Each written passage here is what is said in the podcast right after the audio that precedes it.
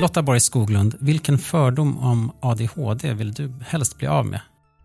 Oj, vad många jag måste ta upp då. Ja, men ta ett par. Mm. Ehm, kanske att det här är en, ehm, en diagnos framförallt hos pojkar, eh, hos män. Eh, kanske att man växer ifrån sin eh, ADHD om symptomen ändras. Kanske att ADHD inte skulle finnas hos eh, vuxna och äldre. Kanske att eh, ADHD mm, skulle vara någon lite lättare banal åkomma eh, som man kan ha en släng av lite då och då. Mm. Det är några. Ja, se om vi kan avliva de där Mm. eh, fördomarna eller myterna då, under det här samtalet. Eh, välkommen till podden Forskning och framstegs samtal. Jag heter Jonas Mattsson och är chefredaktör för tidningen Forskning och framsteg. Om en liten stund ska vi lyssna på en inläst version av Lotta Borg Skoglunds artikel Få äldre med ADHD har rätt diagnos. Artikeln finns även i Forskning och framsteg nummer 9 2023 som ett specialnummer om hjärnan. Artikeln finns på webben fof.se, fof.se också.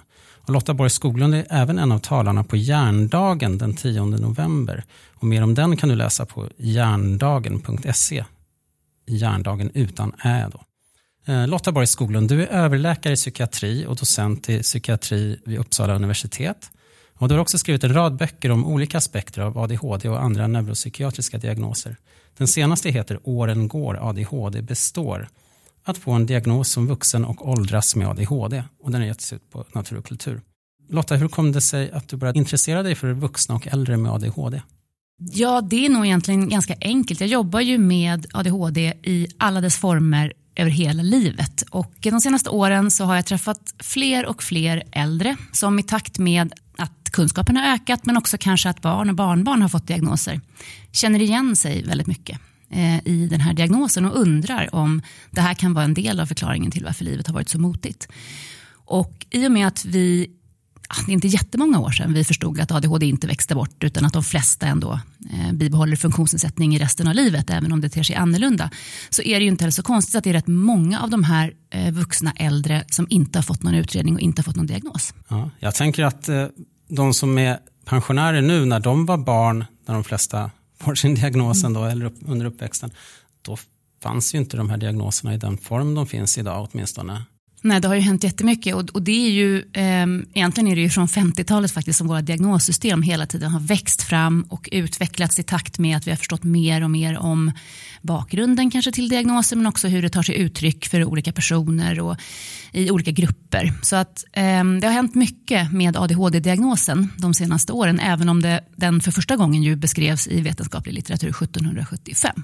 Ja, men då var kriterierna lite annorlunda än nu, eller en, en kort eh, historieskrivning här då? Nej, men inte helt och hållet annorlunda. Eh, kriterierna och diagnosen kom ju sig av att, att det var egentligen neurologerna som hittade och förstod den här diagnosen först. Alltså, de tittade på barn, företrädesvis då pojkar som kanske hade olika typer av förlossningsrelaterade skador och såg att de utöver då de här neurologiska hindren också hade svårare med koncentration, att sitta still och beteende liksom störningar eller beteendeproblem som, som ställer till det för dem i livet. Så där kommer ju egentligen ADHD-diagnosen ifrån och, och antagligen kanske därför vi kallar det för neuropsykiatri. Istället för, för det finns väl inga egentliga psykiatriska diagnoser som inte har med neuro eller nervsystemet och hjärnan att göra, har man ju liksom svårt att tänka. Men, och ändå är det här, liksom, de här diagnoserna speciella i det avseendet. Så att, jag tänker att historieskrivningen har gått, den har gått upp och ner och den här diagnosen har hetat olika saker och gått fram och tillbaka med vilka kriterier som hör till eh, vilka delar av diagnosen och sådär. Det är spännande att och, eh, följa men, men i grund och botten är det ju samma sak. Sen har ju världen förändrats väldigt mycket och ADHD-diagnosen existerar ju inte i ett vakuum. Så att vi idag kanske ser fler diagnoser kan ju också ha att göra med att det är en helt annan värld än vad det var 1775 på gott och ont får man väl nog bara nöja sig med att tycka. Och eh, det här att du har sett fler exempel på vuxna och äldre med ADHD-diagnos, eller som borde ha hjälp av en ADHD-diagnos i alla fall. Du jobbar ju både kliniskt och som forskare. Är det liksom hos patienter du ser det här eller är det i forskningen eller både och? Ja, men det är både och och det är det pågår ju väldigt spännande processer i forskningen just nu i takt med allt det som händer i samhället. Med digitalisering, med att våra patienter och kunskapen om psykiatri, om hjärnan växer så liksom snabbt i, i allmänheten men också eh, de grupperna som, som själva kanske är drabbade och har diagnoser blir mer eller bättre pålästa, blir starkare i att driva sina egna frågor. Och det styr ju också jättemycket hur vi forskare behöver tänka. Eh, och det gillar jag, att, att den här kraften kommer liksom från de som behöver vår kunskap. De som egentligen är våra uppdragsgivare både som forskare och som kliniker. Mm. Så, så där är det, ja, det är spännande saker på gång där man ser eh, det både, tycker jag, i sitt kliniska jobb och i sin, sin forskargärning. Hur ser den här forskningen ut då när man tittar just på, det är väl från 50 år och uppåt som du skriver om? Ja, det finns några, eh, ungefär faktiskt precis som det är för, för eh, flickor och kvinnor så är det några speciella forskargrupper då som, som ofta eh, ger sig tusan på att ändå utforska i den här gruppen hur det, hur det ligger till. Och, och eh, på, på området ADHD och äldre så är det eh, väldigt få eh, stora studier som tar med personer som är över 50 eller över 65. Men så finns det några vissa forskargrupper som har gjort det och som har sammanställt eh, forskning och sådär. Och, och den, om man ska säga liksom bara klumpa ihop alltihopa och säga men vad säger forskningen då? då? Så börjar alltid forskning och säga att vi behöver mer forskning. Ehm, det kan man ge sig tusan mm. på när man läser de här artiklarna. Men om man tittar bortom det då, så kan man säga att ja, men, men det finns faktiskt ganska mycket som säger att ADHD finns kvar, att eh, ADHD eh, ser lika, eller som har, har liknande typer, av, man har liknande typer av, av funktionsnedsättningar men att livet ju ser annorlunda ut så svårigheterna kan ta sig andra uttryck. Säger det. Den säger att ADHD i sig gör att man har svårare att få till sina hälsorutiner i livet och därför kan ha ganska mycket annan samsjuklighet. Eh, och med det här titeln då på artikeln att, att många är feldiagnostiserade så, så är väl tanken att de kanske är odiagnostiserade men, men de behandlas för en massa annan samsjuklighet som kanske kommer sig av deras ADHD. Mm. Det visar också att det finns jättelite information om hur vi ska behandla när vi väl ställer en diagnos. Det finns lite studier utifrån vad, eh, vad funkar. Eh, men det, de studierna som finns säger att det verkar som funkar med samma saker och så länge man är, är liksom, tar hänsyn till de liksom, sårbarheterna och de speciella utmaningarna man kan ha som äldre så, så kan det också funka till exempel med läkemedelsbehandling. Så, så det är lite lite kvar att göra men de, eh, det, som, det pekar åt det väl i alla fall att, att vi har allt att vinna på att hitta eh, och på rätt sätt bemöta och behandla den här gruppen av äldre med ADHD också. Mm. Men eh, det måste ändå skilja sig lite om man ser på en vanlig person. Jag är ju ganska lik på många sätt mig själv när jag är 51 som när jag var 15 men ganska mycket som skiljer sig också. Säg att jag hade en ADHD-diagnos, hur skulle jag skilja mig Ja, Från om, 15 till 51? Ja, men det är en jättebra fråga. Och jag tänker så, om vi tar en typisk då livsresa så här med ADHD så skulle vi säga då att, att du då kanske var en, en pojke eller en liten flicka eventuellt då, med eh, ganska mycket yttre hyperaktivitet. Alltså det syns på utsidan att du kämpar med de här koncentrationssvårigheterna, att du kämpar med att sitta still, att du kämpar med att prata för mycket, avbryter och så. Så för omgivningen så kanske då, eh, när, om du är pojke alla fall, syns att du har de här eh, svårigheterna. Sen någonstans där när du, när du närmare 15, någonstans under puberteten, så är det oftare så att den här rastlösheten, hyperaktiviteten flyttar inombords. Eh, och att det inte längre syns så mycket för omgivningen. Och då har vi ju av misstag då trott att det här har växt bort för många. Men när vi tittar på vad det är som är kopplat till funktionsnedsättning och svårigheter med ADHD så är det inte faktiskt eh, hyperaktivitet och impulsivitet som sticker ut. Det är ju det är lätt att förstå varför det kan vara svårt också. Och det blir störigt för andra och det blir kanske risktagande och så. Men om man tittar på eh, det som faktiskt följer med som funktionsnedsättande så är det ouppmärksamheten. Mm. Som liksom är, är det som, som är kopplat starkast till de här negativa utfallen i livet. Och då eh, så spelar det ju som ingen roll egentligen. Eller, eller snarare kan det vara värre för då tror plötsligt folk att man funkar som alla andra. Vilket man inte alls gör. Man har fortfarande jättestora svårigheter i form av uppmärksamhet, hålla fokus, eh, styra sina egna beteenden, komma igång igång med saker och sådär. Så, så där skulle man ju säga att, att det finns en sån. Eh, och sen så, så ser vi ju på den här livsresan med ADHD också att, att många av mina patienter är superbegåvade, jättemycket andra talanger, superresursstarka. Så här. De anordnar ju sitt liv så att ADHD funkar. Men den, liksom de strategierna de kan ju innefatta en massa Eh, externa saker som försvinner med livet. Alltså det kan eh, innefatta en partner som är liksom ett ställföreträdande kontrolltorn och, och schemaläggare. Eh, det kan eh, innefatta en massa eh, eh strategier och eh, ramar kring ett jobb till exempel som försvinner när man går i pension. Ehm, så, så det kan handla om vänner som går bort och dör och, och det kan handla om, om sjukdom eh, hos sig själv som tillkommer och som då stökar till det igen. Mm. Så att, att, följa den här resan med det som vi gör som, som utreder och diagnostiserar ADHD då med, med någon form av glasögon för att se okay, det där som hände dig där på din livslinje. Hur kan vi, så här, kan vi vända och vrida på det? Kan vi se det från lite olika håll? Um, och, och, och, och, liksom, och, tro att, att en eventuell ADHD kan ha med det här att göra. Så det är väl lite så man, håller, man tänker ja. sig över, över ett liv. Eh, jag tänker lite när du beskriver det här, är det lite som när den här hyperaktiviteten försvinner kanske men finns kvar inombords? Och man talar om ADHD och ADD. Men jag vet att du har skrivit om att den där uppdelningen kanske inte är giltig när ADD Nej. då är ADHD utan hyperaktiviteten? Ja, men vi går mer och mer mot, eller från ska vi säga, det som vi tidigare kallade för subgrupper. Då. Eh, och, och, intressant då, som vi pratade om i början, så här, den här historiska resan som ADHD har gjort. Då har ju liksom hyperaktivitet, impulsivitet, ibland har det satts in i gruppen ADD eh, och ibland ADHD. Och, och fram till liksom, eh, 1980 i diagnoskriterierna så hette allt ADD med tillägg av hyperaktivitet. Nu heter det ADHD, men ouppmärksam form. Så, att, så att vi flyttar liksom de här sakerna mellan rent eh, katalogmässigt. Sådär.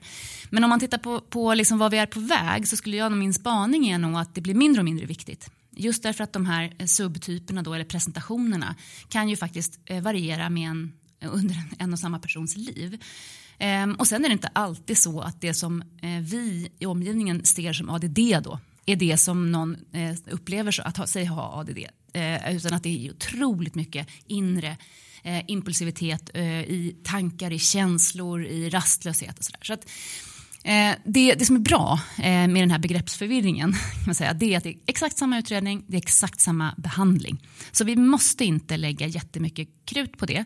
Däremot så, så märker jag ju att, att för personen själv kan det vara väldigt viktigt att säga att jag har den här formen av ADHD. Då, det säger någonting om mig, eh, mina svårigheter. Mm. Jag tänker på det här du beskriver att man har en partner eller något annat omkring sig som fungerar som eh, kalender eller mm. kontrolltorn mm. eller så. Den funktionen kan ju arbetet kanske ha, att det ger en struktur mm. till tillvaron. Hur påverkar det när man går i pension om man har den här personligheten? Ja, det Eh, kan nog såklart bero ganska mycket på eh, vem man är och eh, vad man har haft för typ av, av arbete. Men, men har man en, en, en, typ av ADHD som man har, liksom har passat in i sitt arbetsliv. Eh, och, och tittar vi på den gruppen som eh, nu är äldre och kanske går eller har gått i pension så såg ju också världen lite grann annorlunda ut i relation till vad man förväntade sig av en man och en kvinna i ett arbetsliv. Till exempel vilka positioner män och kvinnor hade. Eh, 50 år tillbaka i tiden kanske i ett, i ett yrkesliv. Så, där. så det kan ha varit så. Jag träffar många eh, och jag, jag har eh, också beskrivit några av de berättelserna i boken där personer med ADHD i sitt arbetsliv har haft väldigt, väldigt god struktur eh, i form av också personer som har, har liksom fyllt de här funktionerna av att plocka upp, hålla koll på eh, kalendrar, eh, boka resor, ja, lägga pussel eh, och som när det försvinner sen om man ska försöka göra det själv när man inte ens har förstått kanske helt och hållet att det är det här de här personerna har liksom, det är de här funktionerna de här eh, personerna i mitt liv har, har fyllt och nu finns de inte kvar.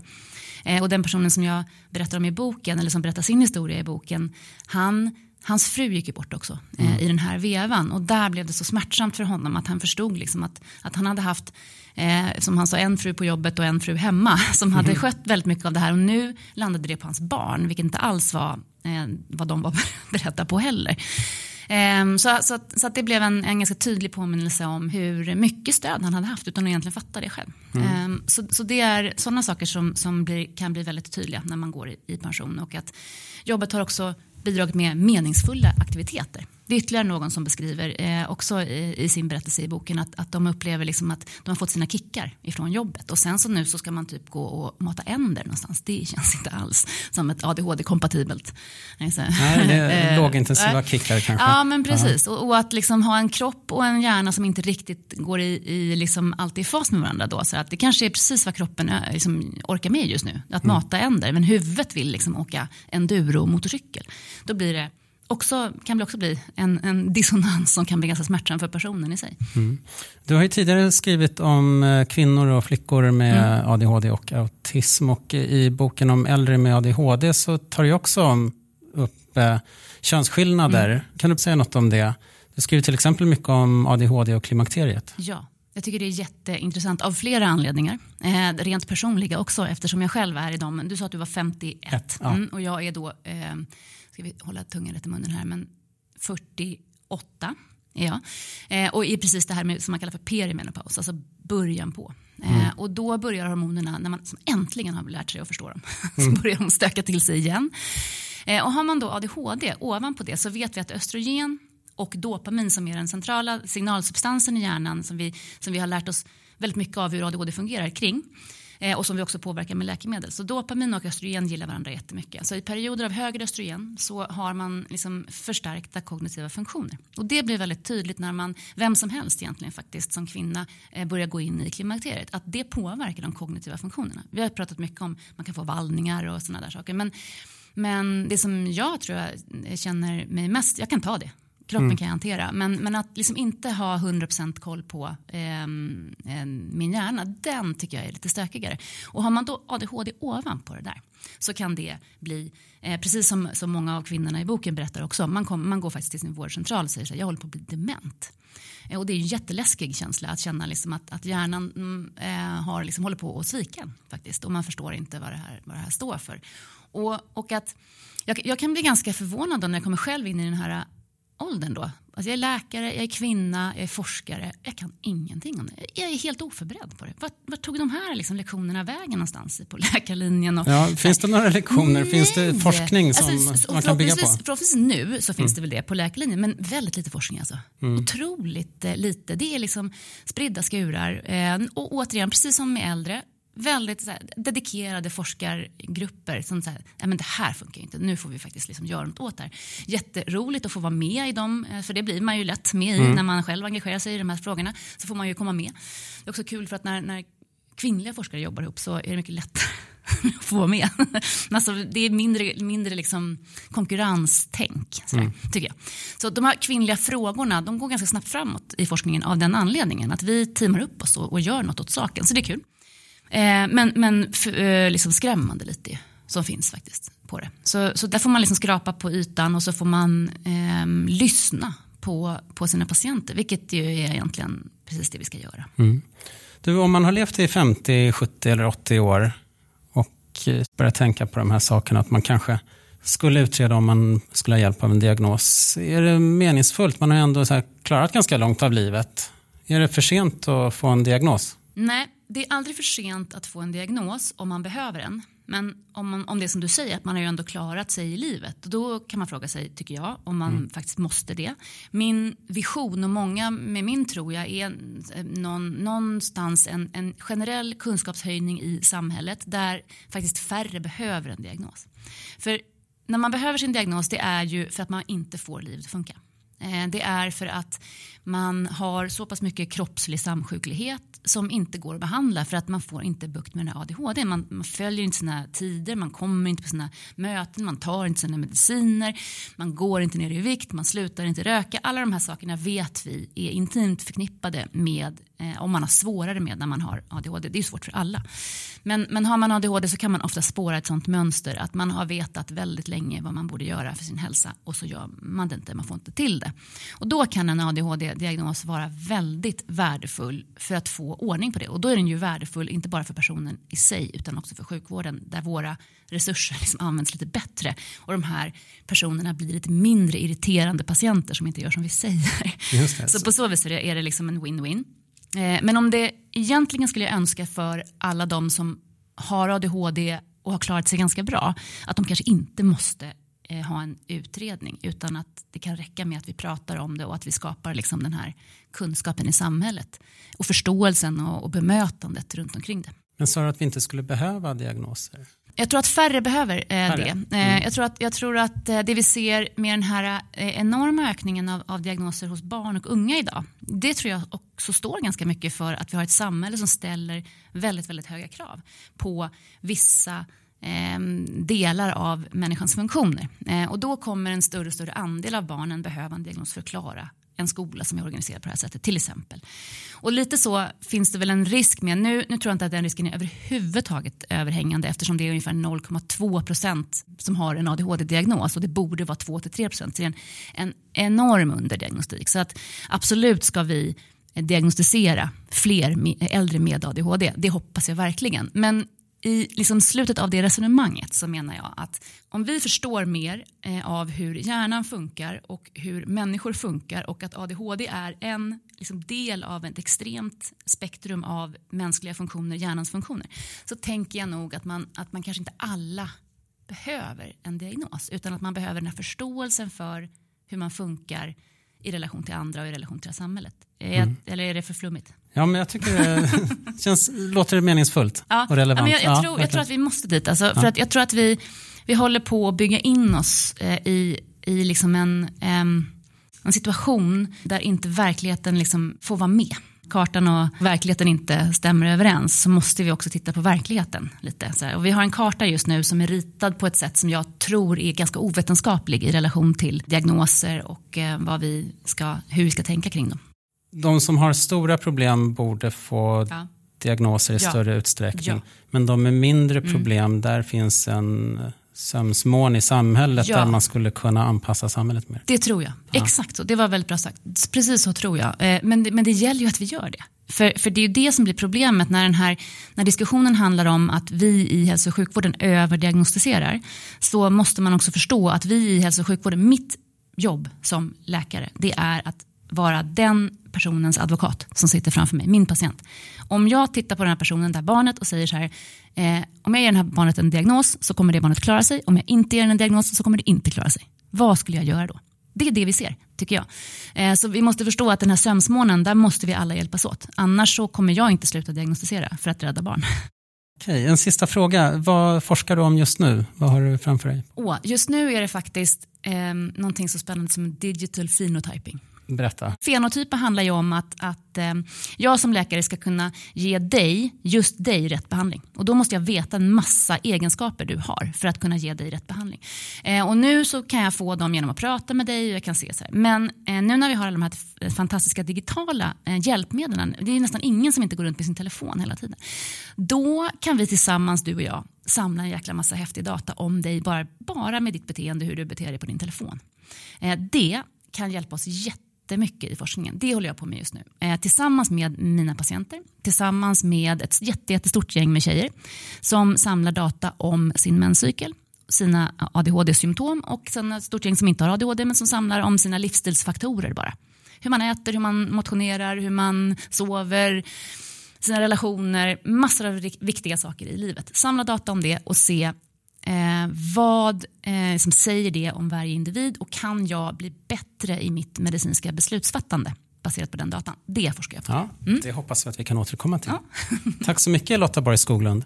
Tack. Nu ska vi lyssna på din artikel som även finns att läsa i Forskning och framsteg nummer 9 2023. Du som vill prenumerera på Forskning och framsteg kan alltid gå in på fof.se podderbjudande så får du ett bra pris.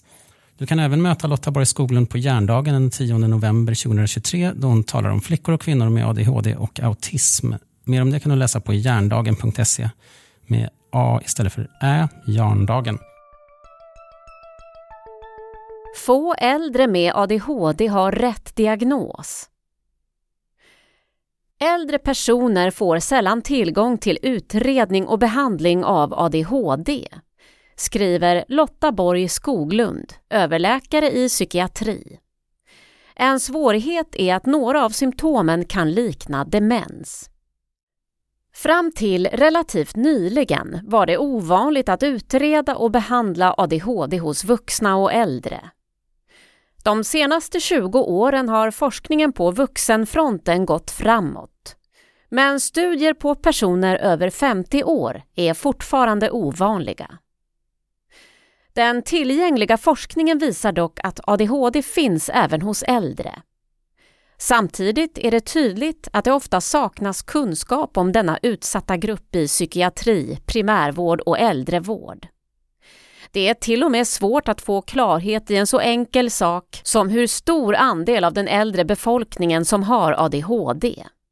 Olika studier ger olika besked. Skillnaderna beror bland annat på vilka metoder forskarna använder och vilka grupper de undersöker. Studier som tittar på befolkningen i allmänhet visar att mellan 2 och 3 procent uppfyller kriterierna för ADHD utifrån olika skattningsskalor. Men om man bara tar med de som fått en formell diagnos är siffran så låg som 0,23 procent.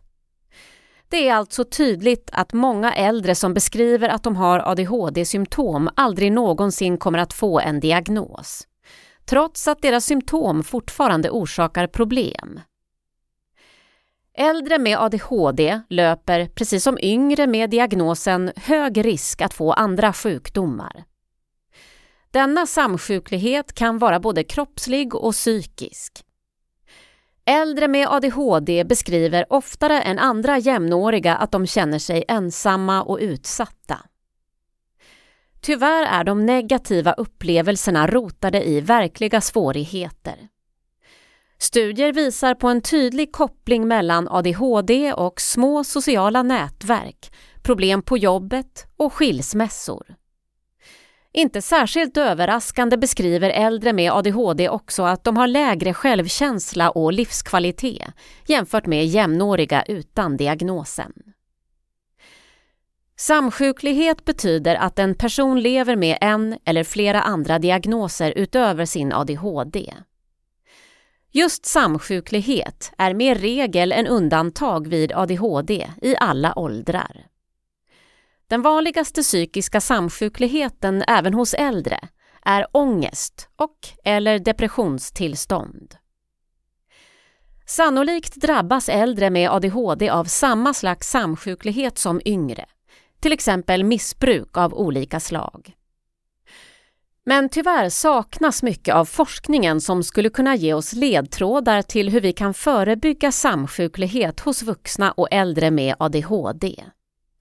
Därför är det förstås svårt att veta om vi gör rätt saker för den utsatta gruppen. Vi lever alla i en strid ström av information som vi måste ta in, värdera, processa och agera på. Hjärnan har fullt upp. Det gäller oavsett ålder och eventuella diagnoser.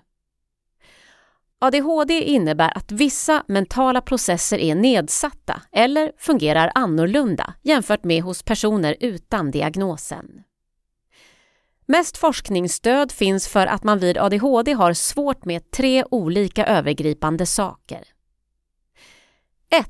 Exekutiva funktioner som bland annat handlar om hjärnans förmåga att planera, prioritera, hantera tid och hålla saker i arbetsminnet. 2. Impulskontroll och känsloreglering som behövs för att hålla tillbaka och hinna bearbeta impulser och känslor innan man agerar på dem. 3. Kognitiv flexibilitet som innebär en förmåga att tänka om, byta spår eller göra på ett nytt sätt när det man gör inte fungerar längre.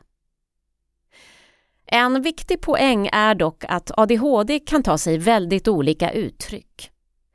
Olika personer kan ha olika svårt på någon, några eller alla de tre punkterna.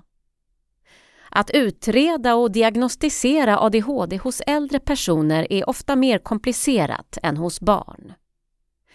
Den psykiatriska diagnosmanualen DSM-5 kräver bland annat att funktionsnedsättande symptom på ADHD ska ha förekommit före 12 års ålder för att en diagnos ska kunna ställas. Men en äldre person kanske inte har några nära anhöriga eller vänner kvar som kan beskriva hur han eller hon var och fungerade som barn. Många tycker att det här kriteriet borde skrotas. Det är ju orimligt och ytterst oetiskt att neka stöd eller vård enbart på grund av att man inte kan hitta bevis för problem för 60, 70 eller 80 år sedan. En annan utmaning när äldre personer utreds för ADHD är att svårigheter att behålla fokus, planera och agera målinriktat också kan bero på en demenssjukdom.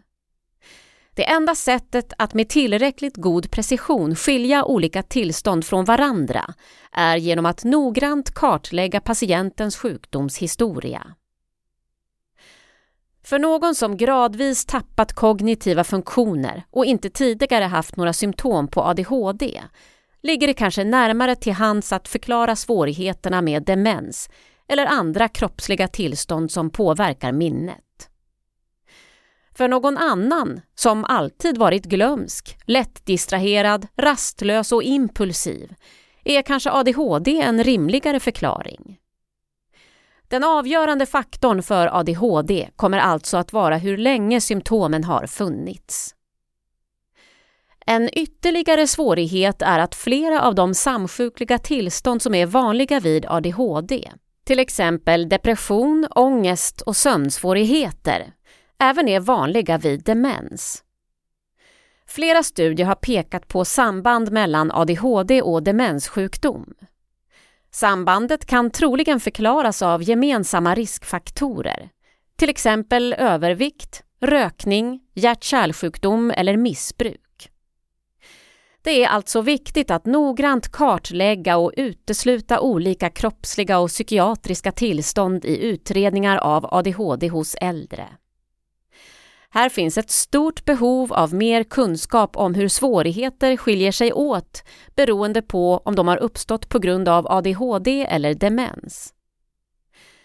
Det behövs också mer forskning om hur äldre med ADHD reagerar på olika former av behandling. Sandra Koich är psykiatriprofessor vid Amsterdam University Medical Center i Nederländerna och en av världens ledande forskare på ADHD hos äldre. Hon har gått igenom den tillgängliga forskningen och rekommenderar att man precis som vid ADHD hos yngre vuxna erbjuder fyra insatser. Kunskap om själva diagnosen, läkemedelsbehandling, stödgrupper och kognitiv beteendeterapi. Kunskap om diagnosen är ofta viktigt för att patientens anhöriga ska förstå varför saker inte fungerar och för att hitta bättre strategier i vardagen. Vid läkemedelsbehandling finns det flera faktorer som behöver beaktas mot bakgrund av att det finns så lite forskning. Ett fåtal fallstudier visar att centralstimulerande läkemedel har god effekt även vid ADHD hos äldre. Det bästa vi kan säga idag är alltså att det i alla fall inte finns något som talar emot att centralstimulerande läkemedel skulle kunna användas även hos äldre med ADHD. Så länge det inte finns några kroppsliga orsaker till att det är olämpligt. Däremot är det viktigt att ta särskilda hänsyn på grund av de centralstimulerande läkemedlens effekter på sköra individer. Det finns inga rekommendationer gällande doser och eventuella biverkningar. Det kan till exempel vara så att äldre med ADHD kan behöva lägre doser och att effekten av läkemedlet sitter i längre jämfört med hos yngre vuxna. Att äldre med ADHD ofta har utvecklat kroppslig samsjuklighet kan också göra att man behöver vara extra försiktig eftersom centralstimulerande läkemedel kan påverka hjärtat och blodtrycket. Även andra vanliga biverkningar som nedsatt aptit, viktnedgång och sömnsvårigheter kan drabba äldre mer än yngre. ADHD växer oftast inte bort. Barn med ADHD växer i de flesta fallen upp till vuxna och äldre med de svårigheter som ADHD i alla åldrar innebär i form av kognitiva funktioner, samsjuklighet och funktionsnedsättning i vardagen. Uppåt 3% av alla över 65 år borde statistiskt sett ha en ADHD-diagnos. Andelen som faktiskt fått möjlighet att göra en utredning och få en diagnos är bara omkring en tiondel så stor.